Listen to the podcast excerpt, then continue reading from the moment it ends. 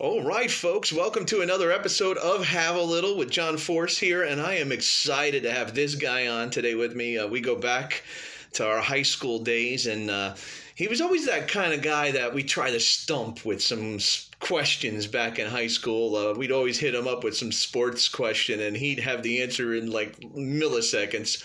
So um, my guest today is uh, Dom Amore. He's a musician, a scholar, a sports writer, a columnist for the Hartford Current. He's covered the New York Yankees. He does UConn uh, sports. He's also an author of uh, an amazing book uh, called The Franchise on the Rise, The First twenty Years of the New York Yankees. And I believe he actually has his own hamburger uh, named after him, too.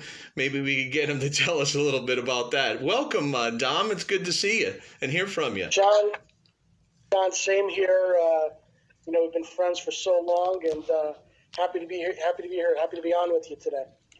Yeah, it's awesome. Um, basically... Um, I want everybody to get to know a little bit about you. Uh, you are obviously, the whole thing about my show is I try to talk to folks that are doing stuff they love and have followed their dreams, and, and you're one of those guys.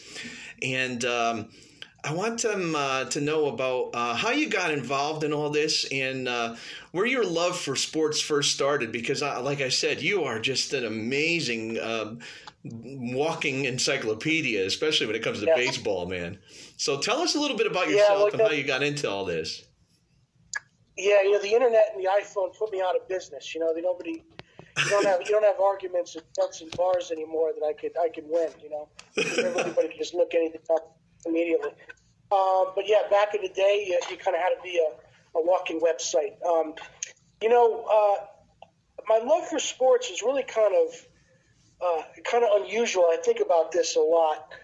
Um, But, you know, when I was when I was very young, very small, you know, I had no interest in, in sports, no interest in playing, no interest in, in doing anything. I was kind of a, you know, as a kid, I was kind of a wallflower. And I remember one one day they were at, at, at Woodward School, right down the street from where you and I grew up. Oh, yeah. Um, they were playing, you know, kickball or tag, or flag football or something, and, and I wasn't playing. I was, I was on the side. And my father came home from work that day, and came home from work early that day, and surprised me. He picked me up. I was about I was about seven or eight, and he asked me on the way home, "Why weren't you playing with the other kids?" And I said, "I, I didn't like football. You know, I didn't like any." And he said, "What? You know, every boy loves football." So he started. I could tell he was kind of disappointed. So he started taking me to like Yale football games or, or local football games, and I started watching everything with him. You know, I'd be there and watch, uh, you know, we'd watch everything from, uh, you know, the Wide World of Sports on Saturdays to the, the Pro Bowlers Tour and the golf tournament, and of course, football, and, and ultimately, you know, I gravitated with him to, to baseball. And uh, and so I just, from there, I went from maybe being a seven-year-old, seven or eight-year-old kid that didn't even know sports existed to being a ten-year-old kid that never thought, thought or talked about anything else. So that's kind of how it how it began. I guess that's the way it, you know, it often begins with the father-son relationship. And uh, and it just went on to, um, you know, when I got to high school, as you know, I wanted to be a musician. Oh, yeah. You know, and a great one at that. Yeah the, the, yeah, the two things I loved to do was, you know, make people laugh and, and play the saxophone. And eventually I realized that when people laugh when you play the saxophone, that's not a good thing. That's so awesome. So, so I started to think about being a sports writer, and you know, long story short, I didn't I didn't have a lot of options for college. You know, we didn't have a lot of money. I didn't have any scholarships or anything. I, I went to Southern Connecticut, and they had a very uh, fledgling journalism program, basically started single-handedly by this one amazing woman named Robin Glassman. Cool. And I got into it, and uh, it changed my life. You know, what I, I knew right away that's what I wanted to do, and that's what I wanted to be, and, and I and I threw myself into it, and really the you know the rest was history. But I guess you know dialing back a little bit further, I can remember uh, you know being at a, a Yankee game with my father. I was probably thirteen or fourteen, and looking at the press box at Yankee Stadium and thinking, boy, that that must be the greatest job in the world to wow. to come to every game and, and be in there, and, and, and of course eventually I got to do that. many, many years later, and, and it was the greatest job in the world. So I just, I, I, I've been very, very lucky in that I, I figured out by eighteen what I wanted to do, and, and I just never looked back. That's amazing, uh, and uh, especially working with one of those amazing uh, teams, the Yankees. The history alone, I mean, was that always your? Were they always your favorite team growing up? And uh, did you have a soft spot for them, or? Well, they they were my favorite team growing up. The Yankees and the Giants were my two favorite teams, football Giants. Yeah, ditto. And, and I got and I got to cover both of those teams as beat writers, but that's pure coincidence. You know, when you get into sports writing, you don't really uh, get in to cover a certain team. Right. Uh, you got to just go where it takes you. And I actually applied for the job of covering the Red Sox at the Current before the Yankees. And if I had gotten that, I would have been a Red Sox writer. There you but, go. but, it, but, but it turned out, you know, being a, a Yankee fan growing up, I had a, a tremendous catalog of history in my head uh, to do it, and it worked out really, really well. And uh, Yeah, it was uh, it was uh, it was a dream come true for sure, and you know, I got the chance to do that for you know about nine or ten years, and uh, you know certainly the, the most enjoyable part of my career. That's amazing. Yeah, I'm I'm so proud of you too to know that you got involved in that. Now, um, a question for you regarding covering the Yankees and all that. What um, for you was your most memorable moment of that time? Yeah, the most memorable moment for me uh, was really lasted about a month, uh, and it was a month that seemed like it lasted one hundred years, and also uh, seemed like it lasted a second, but it was the month following nine eleven. Oh, okay.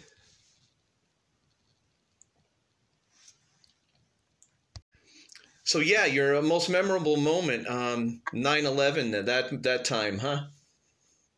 Yeah, I mean, you just you just really got uh, a feel for how much it meant to people, how much baseball, how much the Yankees meant to people who who were suffering. Um, and, you know, the games were so emotional, the crowd was so emotional. You know, the president showing up and throwing the first ball is something that you, you never forget. Yeah, I remember and that.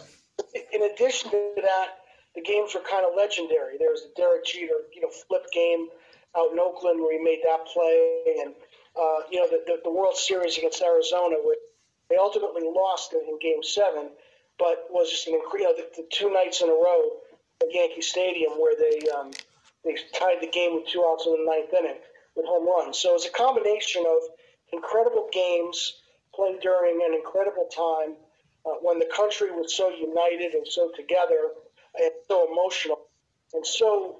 Uh, in need of something like baseball to, to help take them away from it and, and ease the pain. So those, those those stand out in memory for me as as the most the most meaningful and therefore memorable things that I've ever covered. And you know, some of the others, just from a purely sports standpoint, uh, two thousand three, the Aaron Boone game when he hit the home run to beat the Red Sox, put the Yankees in the World Series. Uh, two thousand four, when the Red Sox came from Three nothing down to, to beat the Yankees and end the curse. That was kind yeah. of the story of the day. Um, and then on the football side, you know, I covered Super Bowl forty-two when the Giants upset the Patriots, oh, the famous sweet David Tyree game. Uh, a few other football games were, were that were memorable. So those were those were just um, that would probably be my short list. But but the nine eleven games stand out publicly, and also the. The Subway World Series between the Yankees and the Mets, that, that was for pure fun. That was probably, probably uh, would be number one. Oh, that's awesome.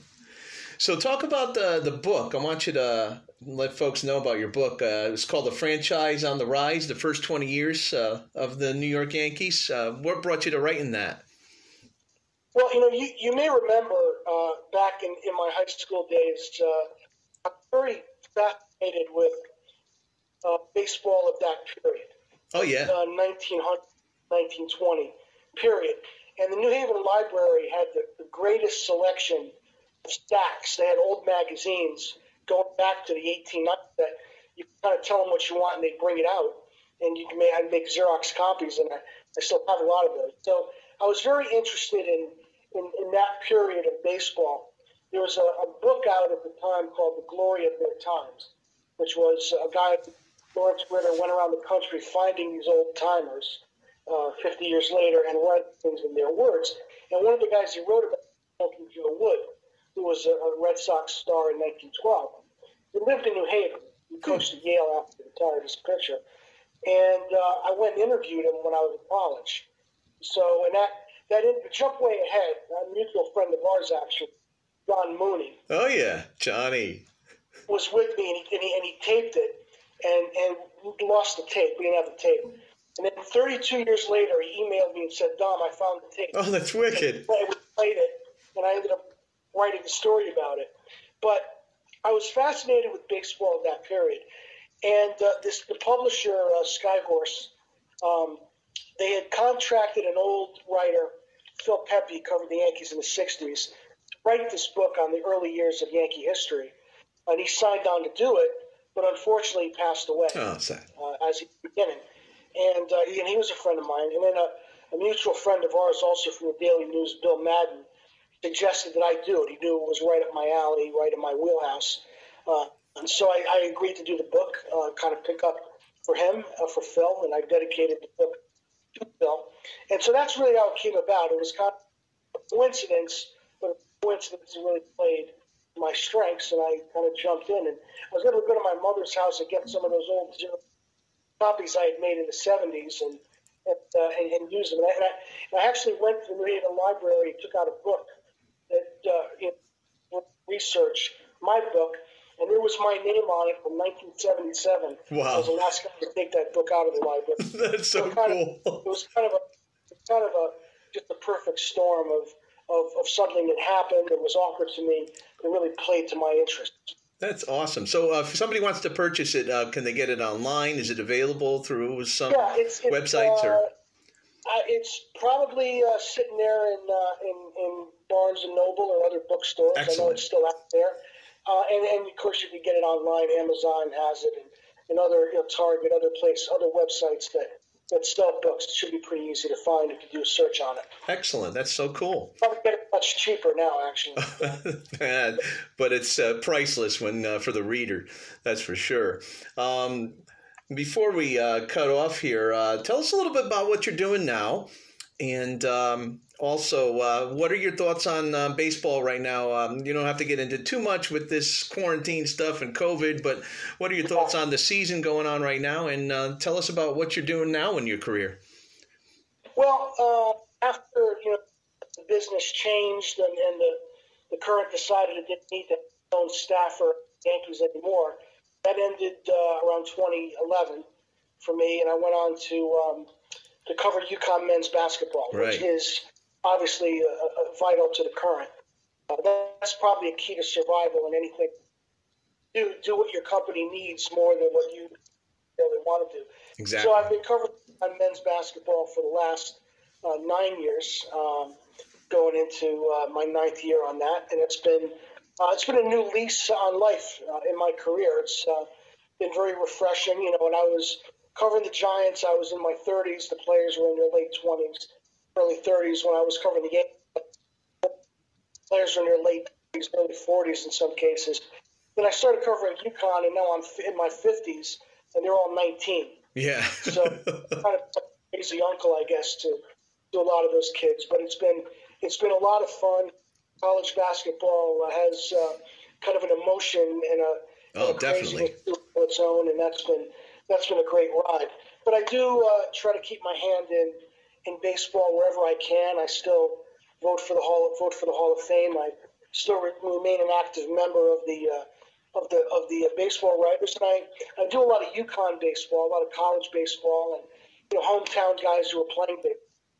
And I write a little bit for Baseball Digest. Oh, neat! An occasional occasional story for them. I've got uh, this week on presidents throwing out pitches through the years, so if you run across that at Barnes and Noble, appreciate it if you, if you pick it up. I'll pay the bills a little bit, but uh, so I, I try to keep my hand in baseball. As far as baseball today, um, boy, I got to tell you, there are times when I don't even recognize it. Yeah, I don't even recognize the game. It's changed so much, um, and you know I know that the analytics, the advanced numbers, uh, have become a huge part of it. Game. It's that's that's where it is now. If you're going to write it, if you're going to cover it, You got to you got to be conversant in that. Um, but I think that, that that's kind of become too dominant in the game. It's become too dominant in the way the game is played, and in the way the game is evaluated, uh, and in the game, the way the game is is even talked about. I think there's, um, you know, the, a lot of the, the fun aspects of the game, just hitting the ball and running, is lost because every hitter is so conscious of on-base percentage and home runs that every at-bat seems to end in either a walk, a strikeout, or a home run.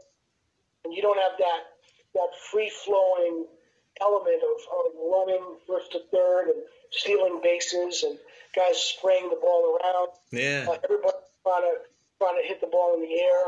Uh, you know, it just it doesn't have that same feel to it. It's almost it's almost like a home run derby feel where everyone's swinging for the fences. So it's not as enjoyable to watch to me as it used to be. Uh, and that's something that, that needs to change. I think they they could change it by calling more strikes, which would force hitters to hit the ball where it's pitched and play it around a little bit more. Then I think you'd have more consistent act, uh, and, and you would get rid of the shift that way. Um, so that's there are a lot of things that, that, that have happened in baseball organically that I don't really care for. This year, with the um, you know, trying to play through this pandemic, has just been, um, you know, I give them a lot of credit for trying, and I'm glad there's baseball to watch and listen to and follow. I think I think they will try to do it, uh, and uh, and I give them credit for sticking with it.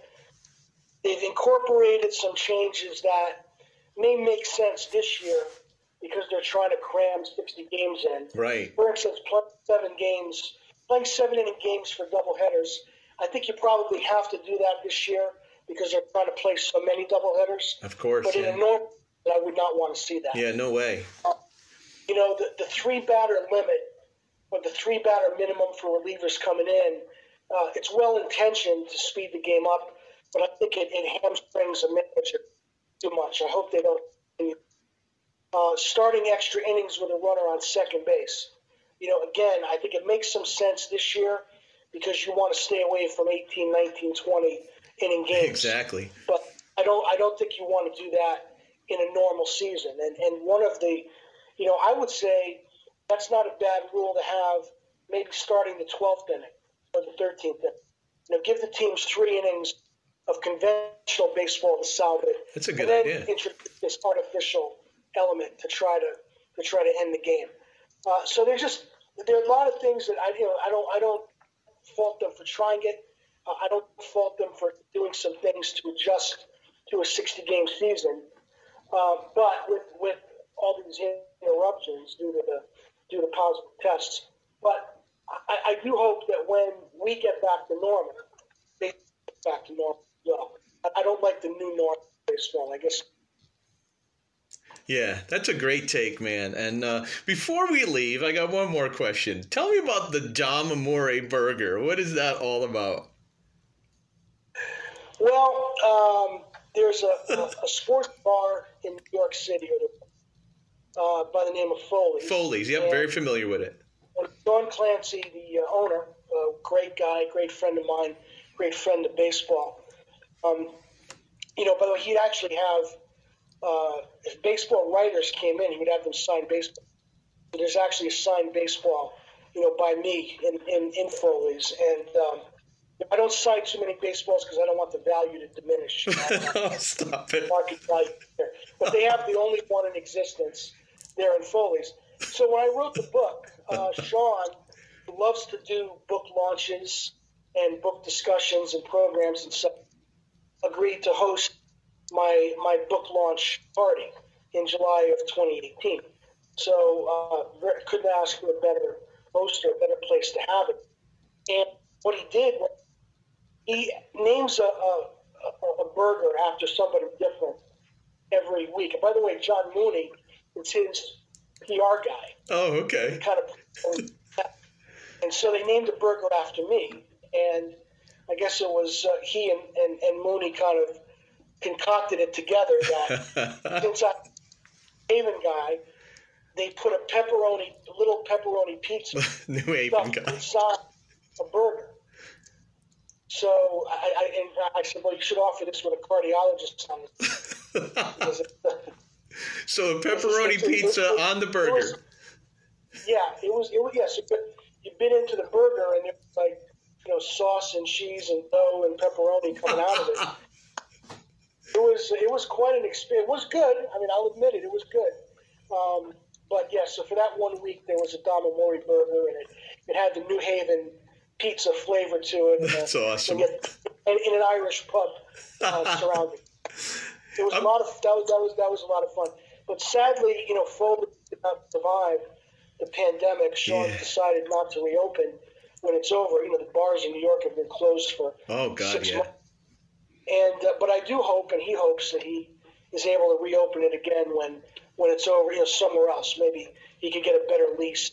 Uh, I think there'll be plenty of of uh, commercial real estate. Oh, definitely, for sure. Hopefully, he'll be able to, to do that. But yeah, that's that's the story of the Dom Amore. That is awesome. You know, uh, any number of jokes you can insert there. Well, I can't thank you enough for taking this time out. I know um, you're teaching now too, so you took some time from your uh, hectic schedule to help me out here. I really appreciate it. It's been awesome catching up with you, and I uh, promise not to lose touch again. And um, also, uh, I'll promote the show soon. It's probably it's going to air, I believe, August fifteenth. I'll let you know. And um, we'll uh, get folks to follow you too, and um, on uh, Facebook and all that. And uh, it is such a blessing to have you as a friend, and I appreciate uh, still having the connection here. And I uh, want to thank you again, Dom, for being on today. You got it, John. You know, we New Haven guys, we Notre Dame guys. Oh yeah. And, uh, you know, we're, we're we're we're we're friends for life. You know that. We got to stick together. Well, folks, thanks again for tuning in on on uh, Have a Little here, and remember, always have a little faith, a little hope, and always have a lot of love, especially for yourself, and love what you do. Thanks again for tuning in. We'll talk to you soon.